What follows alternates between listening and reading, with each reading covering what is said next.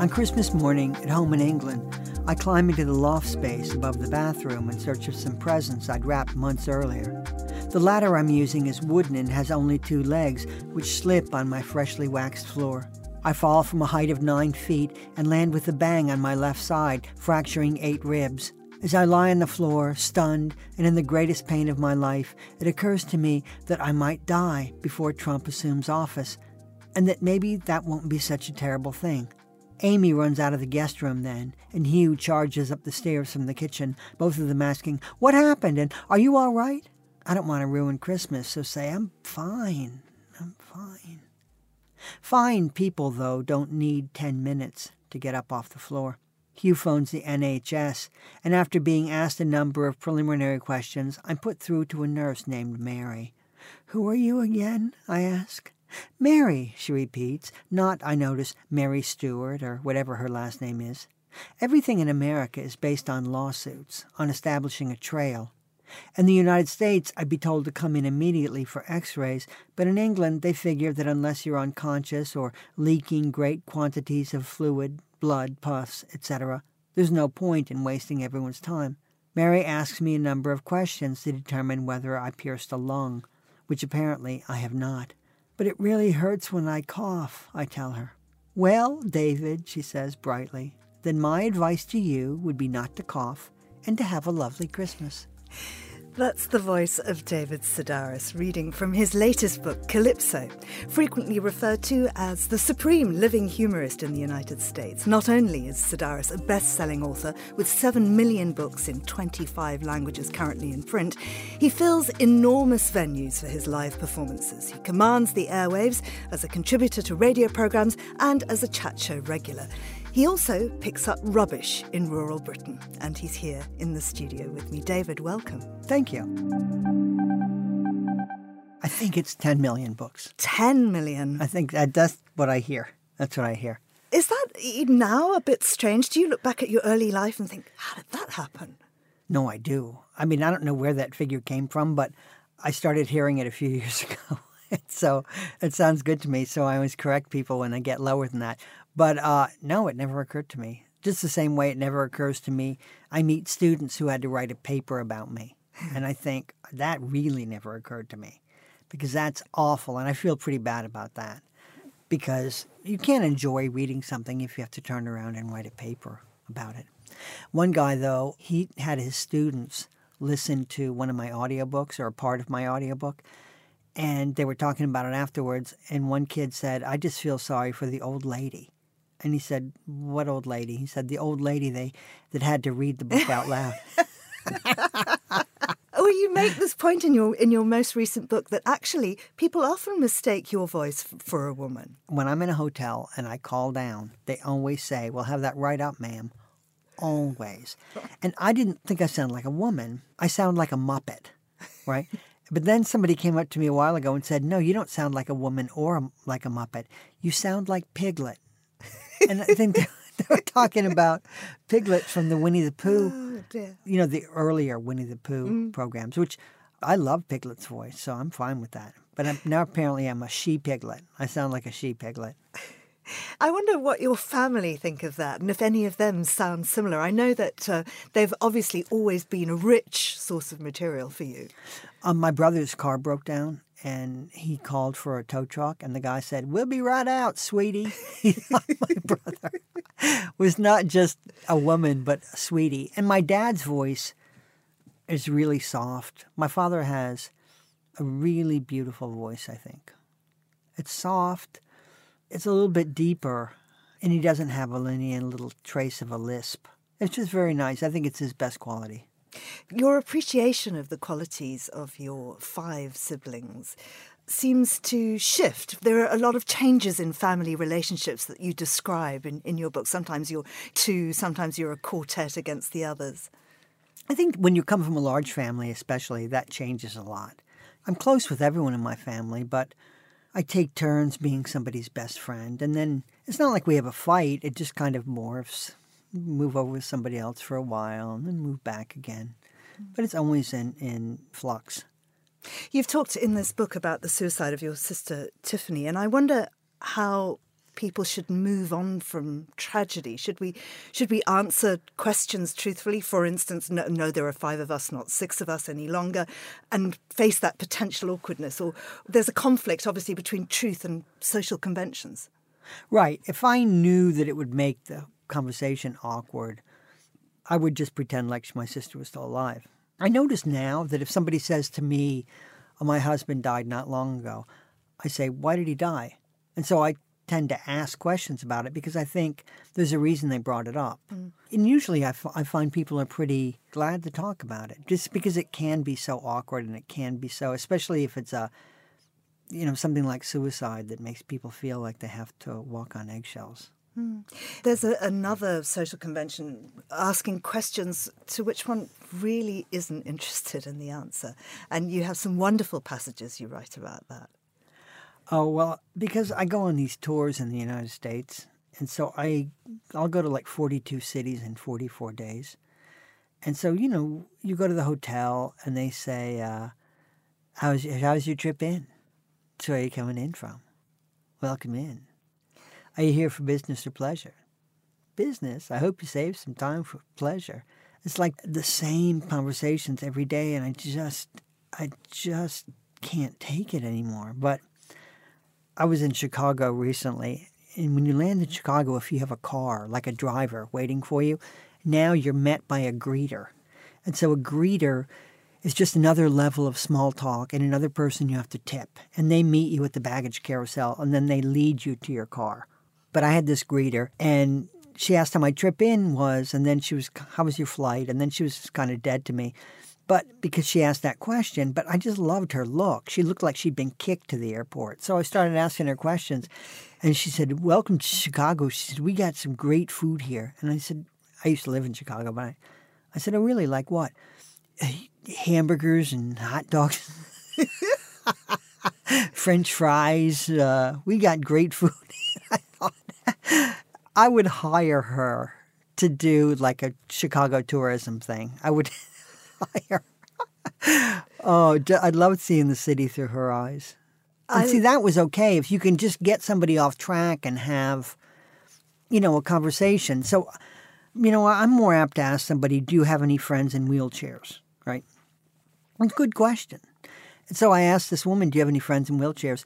And her mother was in a wheelchair the entire time she was growing up, and she had to be her mother's slave. And then she went to college, and her mother had an operation and could walk again.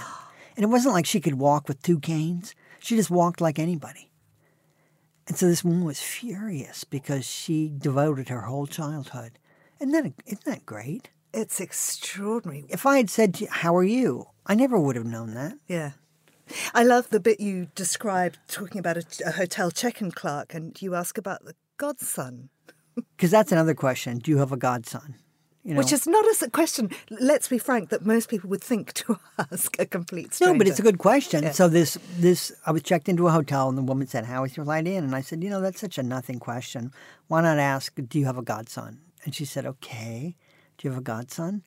I said, "I do. He's six years old, and his name Tommy."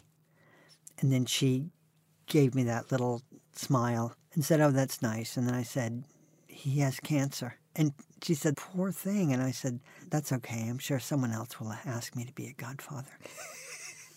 I mean, he doesn't really have cancer, but I thought I loved making it about myself. Are your siblings like you? Do they have the same wicked humor? They do. Every last one of them. It's a pleasure to spend time with them. I love the way you say that Google reacts differently to your internet searches. It's crazy. My sister Amy's computer, I mean, we typed, What does a 50 year old woman look like into her computer? Because I think she was turning 50. And you'd think she had typed in, What does the inside of a 50 year old woman? I couldn't believe the pictures that came up on Google. And if when I did it, it was a picture of Brooke Shields smiling. I, Amy's computer just has a filthy mind. I don't know how that happens. Amy has on occasion written with you, but mostly you're the writer of the family. When did you know that that was what you wanted to, to be? I started writing one day when I was 20. I just started one day. I didn't know. If you'd said beforehand that I was going to start writing tomorrow, I would have said, "You're crazy." And then you can't really write in a vacuum. You know, you have to read. So, and it was at the same time I started reading for pleasure. But I remember I was 25 and I was riding my bike. I had a flat tire on my bike in Raleigh, North Carolina. Took it to get the tire fixed. And I read a short story by Bobbie Ann Mason called Shiloh when I was waiting for my bike to get fixed. I was riding home and I said to myself, I want to be a writer. Because you kind of have to announce it to yourself. I mean, it's spooky, it's scary because then if you fail, you failed. You said you wanted to do something. You could tell all the world that you want that. And then if you fail, you failed. But if you tell yourself, it's the same thing. Mm. If you tell yourself you want to do it. But, you know, wanting to be a writer, anybody who wants to be a writer can be a writer. All you have to do is write. It's really simple. I mean, I think people confuse that with being a published writer mm. or with being an author. If you want to write, all you have to do is write. And of course, you did become enormously successful, but not before having done a load of low skill jobs, including, of course, the, the story that you wrote up that really made it all happen for you, which was being an elf in Santa's grotto in Macy's. Well, I just moved to New York and I needed a job. It wasn't like I did it for a laugh or anything. I don't have any skills. And they were hiring short people, and I'm short. And so I applied and they hired me. And I did it, actually did it for two years. And I kept a diary. You know, I've been keeping a diary forever. So that was the first thing I had on the radio in the United States was a diary of the time that I worked as an elf. You also perform live. Do you think that your work's best when you read aloud? And I wonder if you have a, a differing relationship with the work on the page, the spoken word, radio, and live audiences. Well, I think because people were used to hearing me on the radio, they wanted to hear me read out loud. But if you're on the radio, people want you to read to them. Like, I don't want to read Harry Potter. I want Stephen Fry to read Harry Potter mm. to me, right? I don't want to read anything by Garrison Keillor. I want Garrison Keillor to read it to me. And I'm happy to do that. I started reading out loud, you know, when when you know when you're in school and, and you have to read a book and the teacher realizes that nobody read it. So you kind of read it out in class and she calls on people to read. And I just always thought like me, call on me, call on me. And I didn't want to be an actor. I didn't want to memorize it. I just wanted to read it out loud. There's some programs where they've read some of my actors will read stuff I've written. And often they're so actorly that you it's all about them being an actor and you can't hear the words anymore.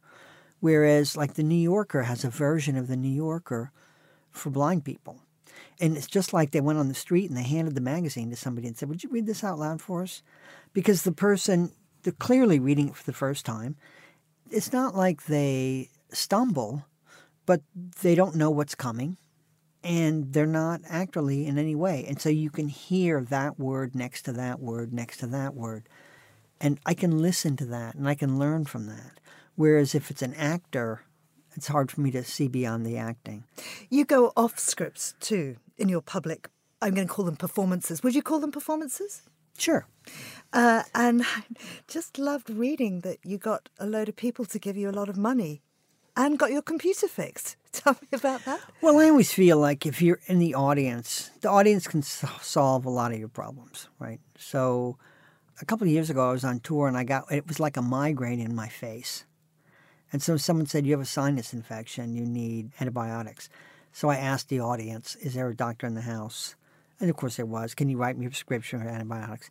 Anyway, it turned out I needed a root canal, not that. But I met a woman after that, and she just had some dental work done, and they didn't give her any medication. So I said, I'll get you some. And so I did the reading, and I said, anyone with painkillers, come right to the front of the book signing line.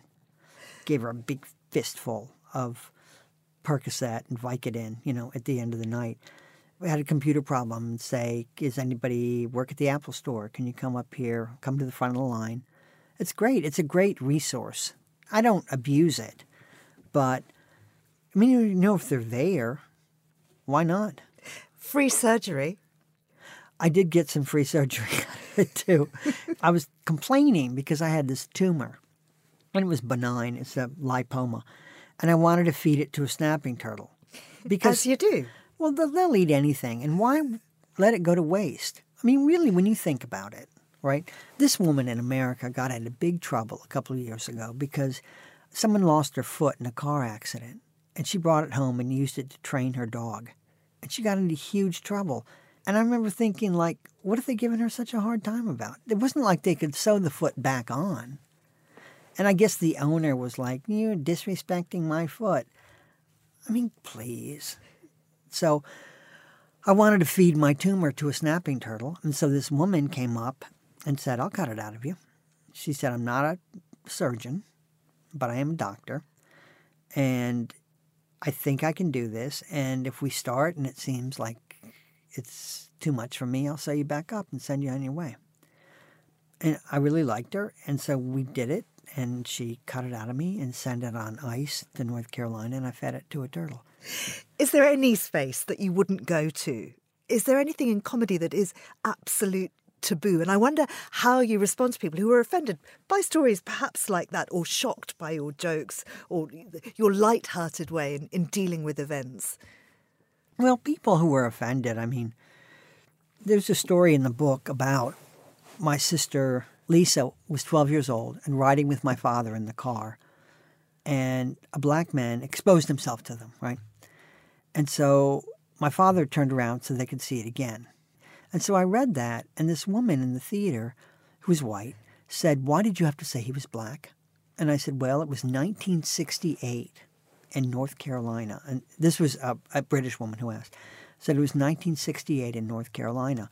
And I'm not saying it's fair, but in 1968 in North Carolina, a black man exposing himself to a 12 year old white girl meant more than a white man doing it, you know? And so it makes my father's reaction even funnier that he would turn around to see it again. And she said, Well, when you're saying that somebody's black, you're saying that everybody else is white. And I said, Yeah, you know, unless I say otherwise. But it's the writer's world. If a black writer got up and said a white woman came to the door, he's trying to paint a picture and just, I don't even think that people know what is racist anymore. You know what I mean? I think they just hear any mention of race or nationality, and they're like, "Wait a minute, is that what is he saying? Is that can he, is he allowed to say that?" And it's like, "Yeah, I'm allowed to say it. I'm not saying anything." Mm. You can't even guess anymore what people are going to be offended by. I mean, I I wrote this essay about cursing in other languages, and in the Netherlands, if somebody cuts you off on your bike or whatever, you call them a cancer whore or a tuberculosis whore, which is so weird to me that you would stitch those two words together.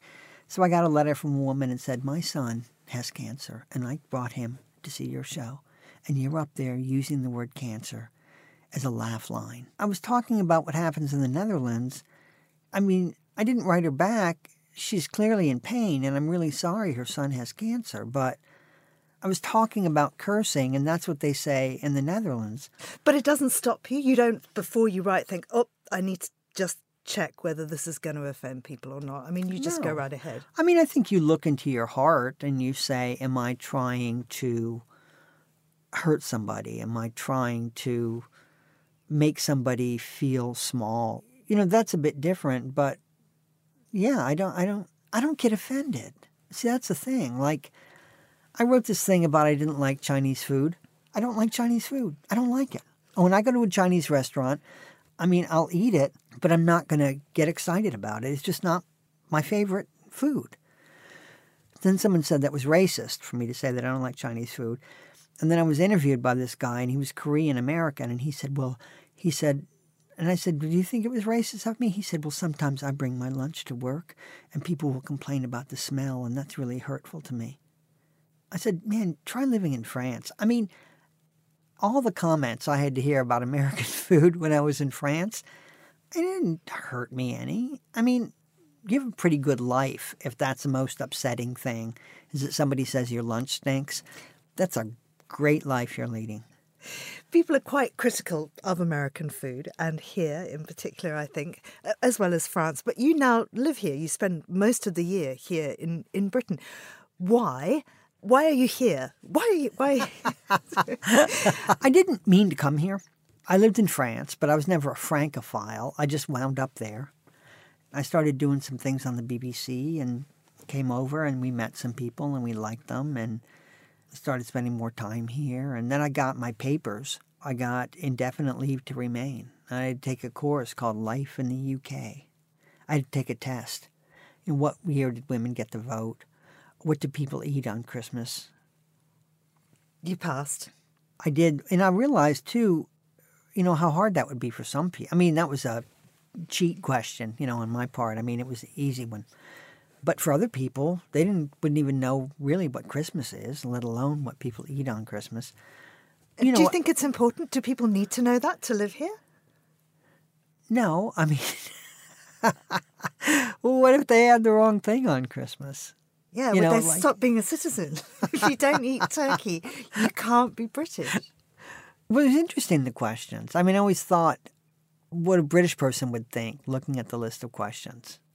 Some of the questions I don't think the average person could answer. You pass the test, you're here. You write towards the end of Calypso, your latest book, and in fact, you read a little section from this bit about reasons you're depressed. And uh, of course, like the rest of us, it's Trump. Yeah. You know, it's interesting. I was all up on the news, you know, read several newspapers a day and listen to things and but then I just finished a book tour in the United States, and the book tour was really pretty packed, right? And I fell out of the news. I'm at the point now where I th- I'm thinking, like, maybe what would happen if I stayed out? You know, because it was so exhausting to try to keep up with it all. You know, my friend Ted in Phoenix, he had a bumper sticker, a Obama sticker on his car, and he lived in uh, in Arizona, and he would come out of the grocery store and there'd be someone standing next to his car with his arms crossed saying, How's that working out for you, shithead? And Ted would say, Great, actually, now that you ask. But see, if I went to my father and said, How's this working out for you? he would say, Great. I mean, there are a great many people who have no problem with Donald Trump whatsoever. And it's just weird that you can live in the same country as them or be in the same family as them. I think for a while I was one of those people that was holding out hope that he was going to get impeached, but that's not going to happen. The best you can hope for is that he won't be reelected. Do you think it's the job of of people like you, or the duty perhaps of people like you who can lampoon things, who can lance societal boils with humour, to do so, to bring him down by making us guffaw? Well, I think there were probably weeks at a time when Obama didn't even make the newspaper. And with Trump, every day it's five things that he's done. And so often I find an American audience is like, can we go five minutes without talking about him? We're here to escape him. Mm. We all know that we hate him. Everybody in this room hates him. We know that. Can we move on for the next hour? And also, I don't want to pander to my audience. He's a great comic figure. It's amazing. Like that guy can get away with anything. And just his look and his his limited vocabulary and his clear disinterest in the issues. And he's huge and people love him. You know, I think a lot of it is like he was on TV. We saw him on TV. But I look at those people and I always think, you know, it's not that hard to get on TV. Mm.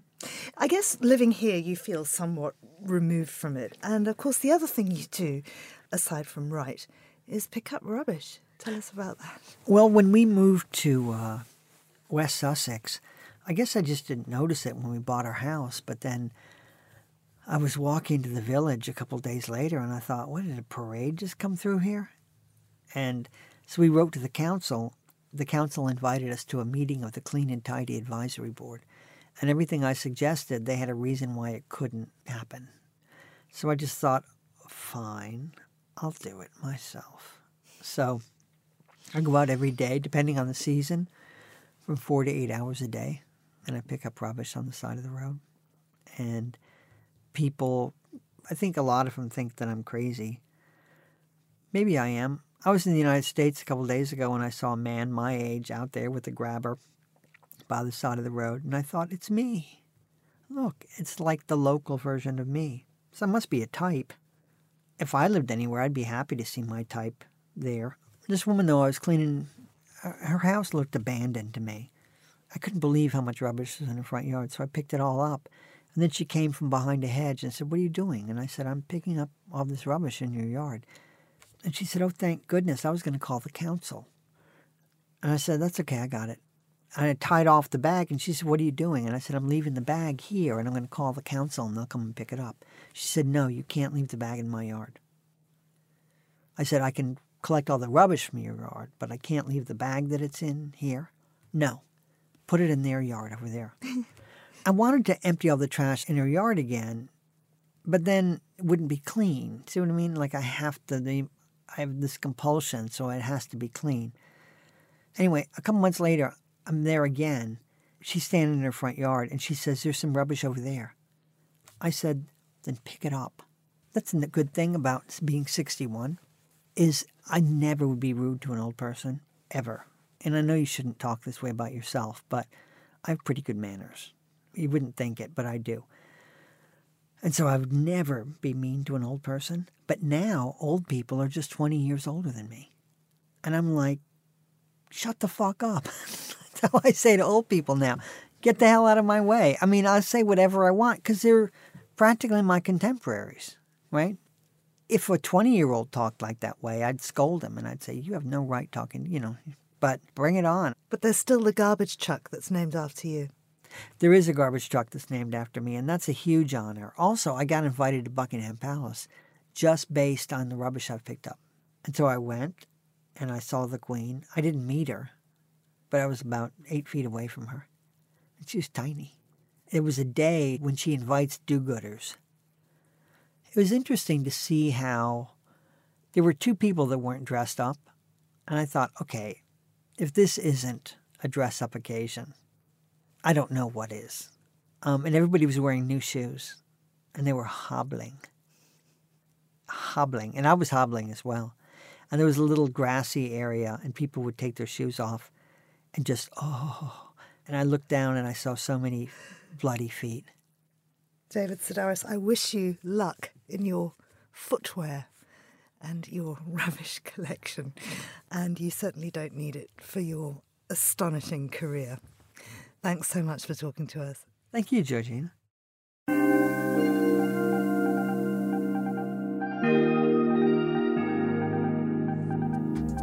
David's latest book, Calypso, is published by Little Brown and is out now. The Big Interview is produced by Yolene Goffin and edited by Cassie Galpin. I'm Georgina Godwin. Thank you for listening.